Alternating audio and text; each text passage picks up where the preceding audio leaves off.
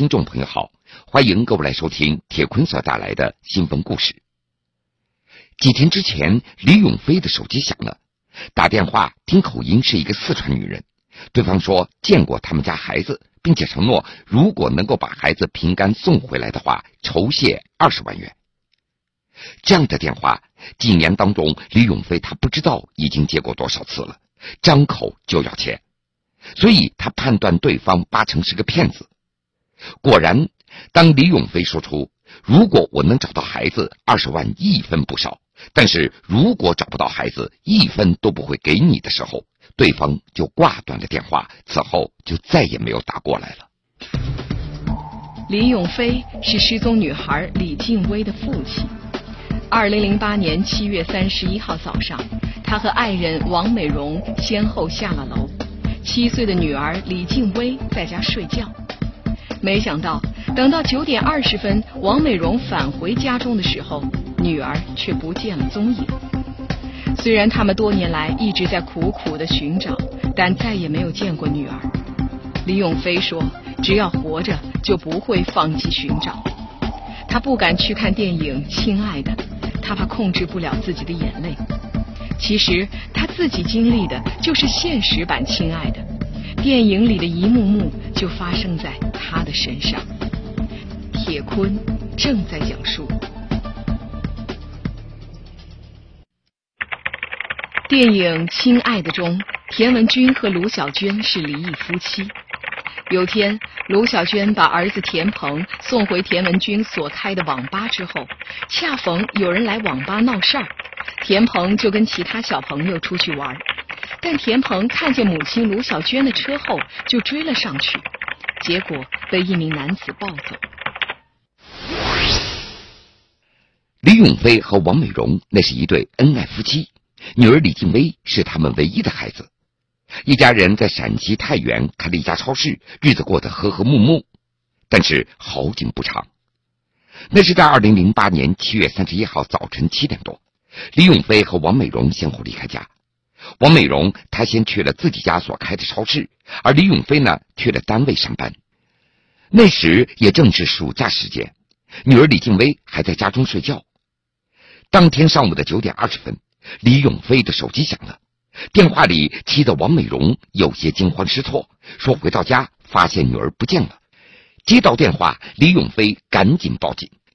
回到家之后，李永飞也发现自己家的门锁也被损坏了，他不敢耽误，赶紧找来四辆面包车，让亲戚朋友分别往东南西北四个方向开始找人，而警方也展开调查，但是一直到了当年的八月二号，还没有孩子的消息。李永飞和警方协商之后，开始张贴寻人启事，并且悬赏寻人。大概两三个月之后，有人告诉李永飞。说七月三十一号早晨八点四十分左右，看到有一辆面包车停在楼下，有人抱着他的女儿上了车。当时觉得是亲戚，所以也没有在意。后来知道他们家孩子丢了，才反应过来。一个美满的家庭在二零零八年七月三十一号这一天破碎了。电影《亲爱的》，田鹏被人抱走之后，母亲卢小娟不吃饭，凌晨两三点就坐在那儿。人整个完全疯了。女儿李静薇失踪之后，王美荣一下子就处在崩溃的边缘。她整天是以泪洗面，孩子的东西她谁都不能动。每天晚上她都要给孩子铺床，每天早上都要去叠被子，就跟孩子在的时候一模一样。晚上十二点多了，她还睡不着，好不容易睡着了，凌晨三点钟她又醒了。后来他又开始头疼，到医院一检查，王美荣她患上了严重的神经衰弱，妻子几近崩溃了。李永飞看着也非常心疼。时间就这样一天天过去了，而关于女儿的有效信息仍然是一点都没有。两口子当时觉得这真的是熬不下去了，但是这日子还得继续。为了避免妻子天天是睹物思人。二零零八年十月份，李永飞在另外一个地方买了房子。零九年的五月份，他们就搬了家，而女儿的东西他们是全部打包放在一个专门的小卧室里。电影《亲爱的》，田文军在寻亲途中不断的接到骗子电话，甚至有一次被骗子追得跳了江。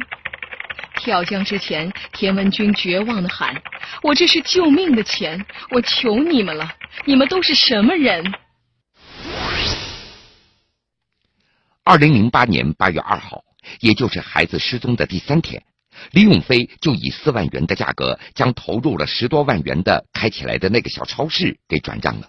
他请了一年的假，开始踏上寻亲之路。跑了十几个省份，寻人启事，他走到哪儿发到哪儿。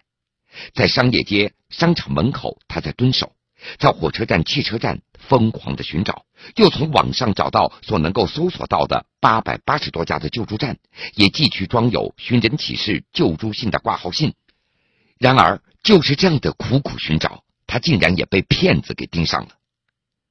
那是在二零零八年。有人通过一个河北的手机与李永飞取得联系，说见到过他的女儿李静薇，说是被当地一个混混给控制住了。李永飞他不愿意放过任何的线索，他先后按照对方的要求给交了一百元、三百元的话费，随后又分两次汇去了四千元，说是要请混混吃饭的钱。当对方再一次张口索要五千元的时候，李永飞他报了警。一查，对方根本没有李静薇的消息。再后来，那是一个熟人又找到了李永飞，说自己坐过两年牢，在监狱里认识一个人贩子，并且还说李静薇去了临汾，后来又被卖到陕西被人收养了。因为是熟人，李永飞这次抱了很大的希望，他前前后后连钱带物给了这个熟人九万多元，并且还在对方的指示之下，下着雪在临汾山沟里来找人。殊不知，这个熟人在临汾办了三张卡，轮番的发短信来骗李永飞。最后，对方因为诈骗被判有期徒刑六年，再次进入监狱。时间久了，李永飞也就判断出了，只要是开口先要钱的，那肯定是个骗子。电影《亲爱的》，田鹏走丢一年，田文军到处寻找，生意也顾不上。租店铺的房租也欠了几个月的没交。一天，房东过来说铺位已经要转给别人，让田文军搬走。田文军说：“别别！”我说：“万一孩子再回来，他自己跑回来的话，他过来一看，这变了样，不认识了。”李永飞他有两个手机号码，一个是女儿丢失之后他才办理的，是专门用来寻亲的。而另外一个是用了多年的号码，在李永飞看来，这个幺三八开头的号码，女儿早就熟记在心了，因为女儿从三岁开始就会给他打电话，让爸爸买好吃的给他。这些年来，李永飞这幺三八的手机号永远保持一个开机的状态，他就怕女儿打电话打不通，说有段时间响一声的电话特别多。哪怕是半夜接到这样的电话，李永飞也会马上回过去。可惜每次回过去，那都是失望。只要孩子没找到，我这个号码就会一直用下去。在说这句话的时候，李永飞非常的坚定，他觉得女儿应该不会忘记他的手机号，不会忘记家里开过的那个超市，也不会忘记父母对他的好。哪怕现在不能够寻找亲生父母，那么将来寻亲的时候，也会根据这些线索来寻找的。李永飞是失踪女孩李静薇的父亲。二零零八年七月三十一号早上，他和爱人王美荣先后下了楼，七岁的女儿李静薇在家睡觉。没想到，等到九点二十分，王美荣返回家中的时候，女儿却不见了踪影。虽然他们多年来一直在苦苦的寻找，但再也没有见过女儿。李永飞说：“只要活着，就不会放弃寻找。”他不敢去看电影《亲爱的》，他怕控制不了自己的眼泪。其实他自己经历的就是现实版《亲爱的》，电影里的一幕幕就发生在他的身上。铁坤正在讲述。电影《亲爱的》，韩德忠组织了万里寻子会，只要有消息，家长们就会赶过去。当田文军找到田鹏的时候，韩德忠就陪在田文军身边，还帮忙联系警方。当村民们追上来后，民警赶到，将孩子解救了出来。在寻找女儿的道路上，李永飞他在网上加了二十多个寻亲群。在女儿失踪之后，他就加入了寻亲的队伍。这些年来，除了寻亲，他有时间就会到各个地方进行防拐的宣传。有时候因为要上班，他去不了，他也会出钱帮忙印制宣传单、寻人启事等等。有人过来寻亲，他也会尽力提供帮助。一边寻亲，一边在做志愿者，亲历的看到的一些事情，也让他看到了希望。那是在二零一三年前后，李永飞和其他寻亲者去长治做房管的宣传。现场有人指着寻人启事上的一个小孩，说在路城见到过。根据那个人所提供的线索，他们就找过去，果然看到了那个失踪的小孩。他们赶紧报警，随后在警方协助之下，小孩和父母终于团聚了。在李永波现在看来，他也知道寻找女儿的希望非常的渺茫，但是他永远不会放弃。如今，他和妻子虽然又生了一个孩子，但是女儿李静薇的户口仍然在他们家的户口本上。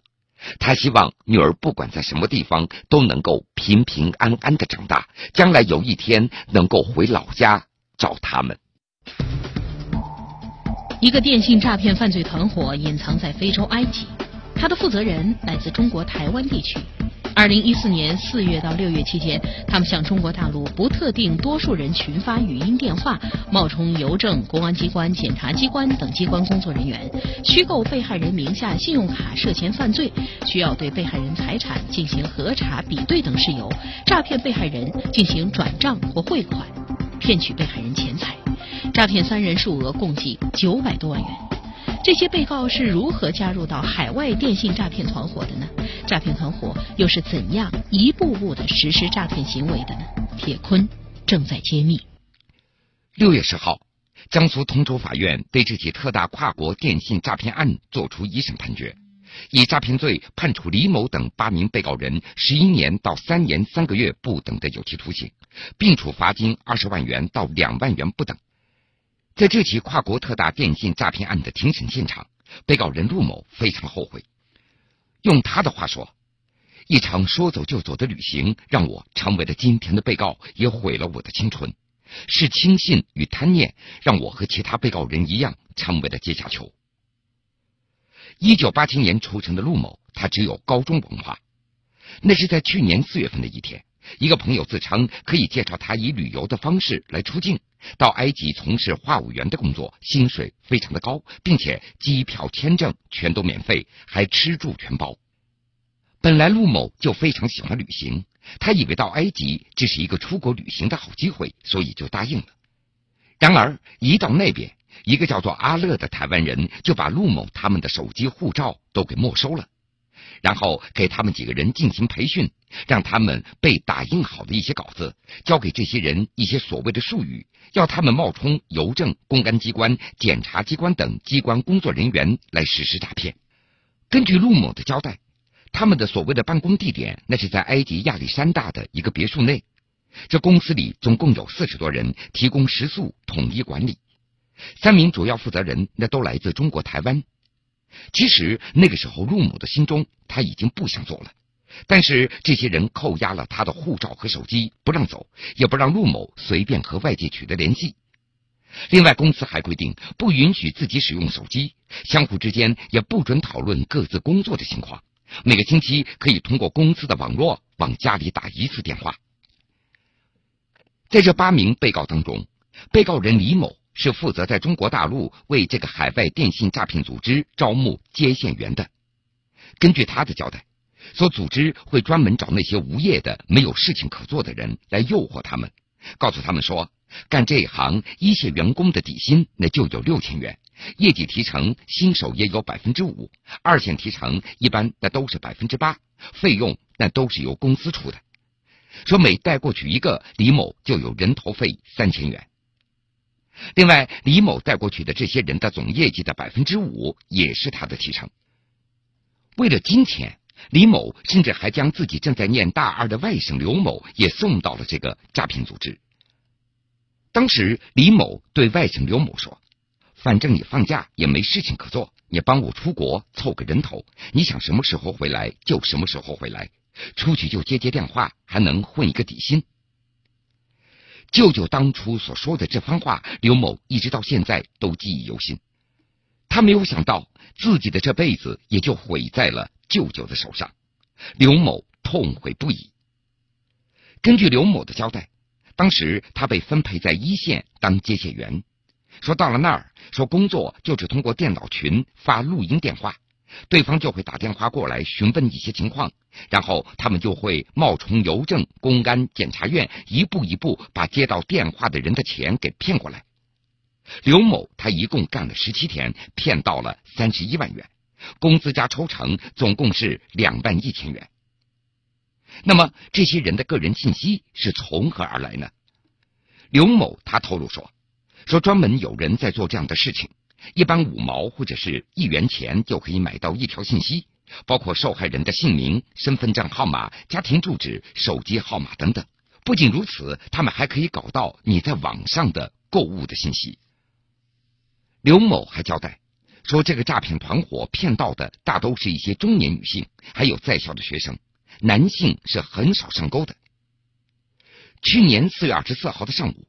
正在上班的庄丽接到自称是通州邮政局的电话，在电话里，一名男子说，庄丽有一封加急信已经投递了两次都没有找到人。在电话中，这个男子还热心的帮着庄丽查看这封加急信，说，二零一四年一月份，庄丽在上海虹口建行办理了一张信用卡，说现在已经透支了八千五百四十元，银行要起诉。又过了一会儿。一个零二幺开头的电话也打到了庄丽的手机上，对方称庄丽涉嫌一起贩毒洗钱案，让他马上回家，会有检察官和他联系。庄丽一下子就慌了，他连忙回到家，果然一个自称姓吕的检察官就打来电话了。他以威吓的口吻对庄丽说：“你现在要配合我们的调查，不要泄密，不要跟任何人讲。”包括你的爱人，否则就会构成泄密罪，至少要判三到五年。随后，这名女检察官指令庄丽打开电脑，上他所提供的所谓最高人民检察院的网站。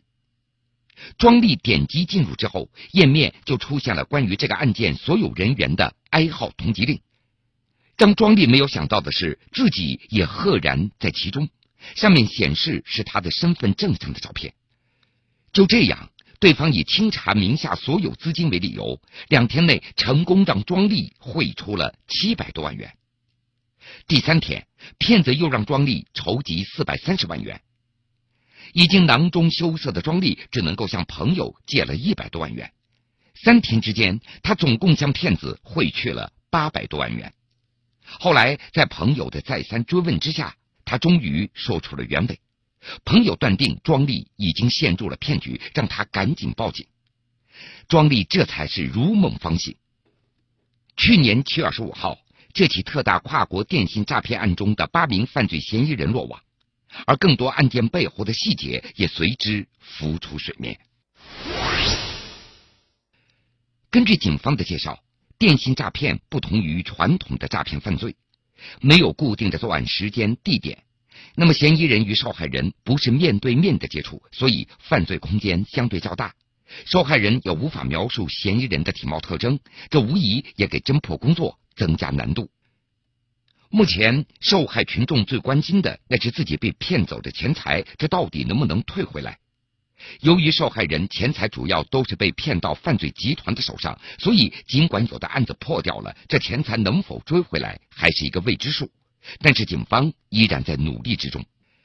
警方也提醒广大市民，一定要提高自我防范意识，不要听从陌生人的指令进行转款或者是操作银行柜员机，不要将个人身份以及家庭成员身份的信息透露给其他人。那么，谨防犯罪嫌疑人冒充执法机关工作人员进行诈骗活动。遇到突发事件，一定要沉着冷静，主动拨打幺幺零来咨询。新闻故事，铁坤讲述。铁坤讲述。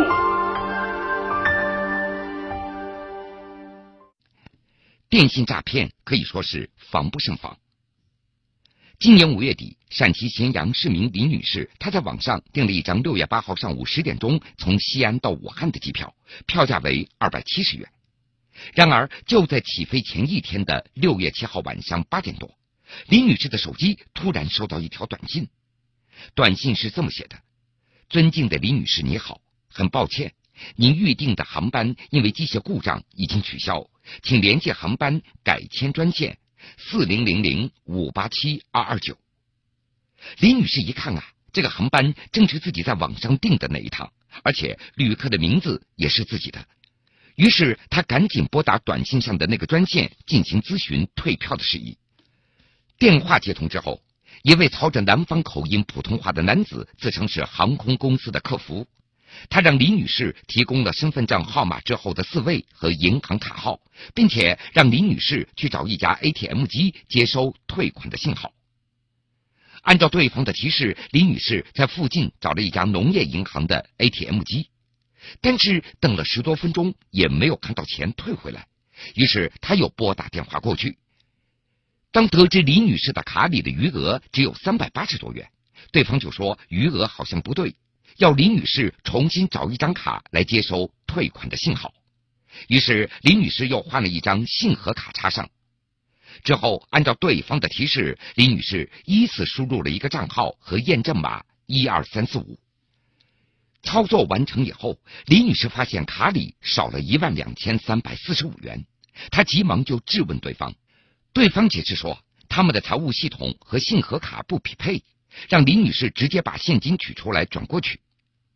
就这样，李女士又稀里糊涂的分两次将信和卡上的八千七百元转给了对方，之后又在对方的忽悠之下，将另外一张工行卡上仅有的八百四十元全部都转给了对方。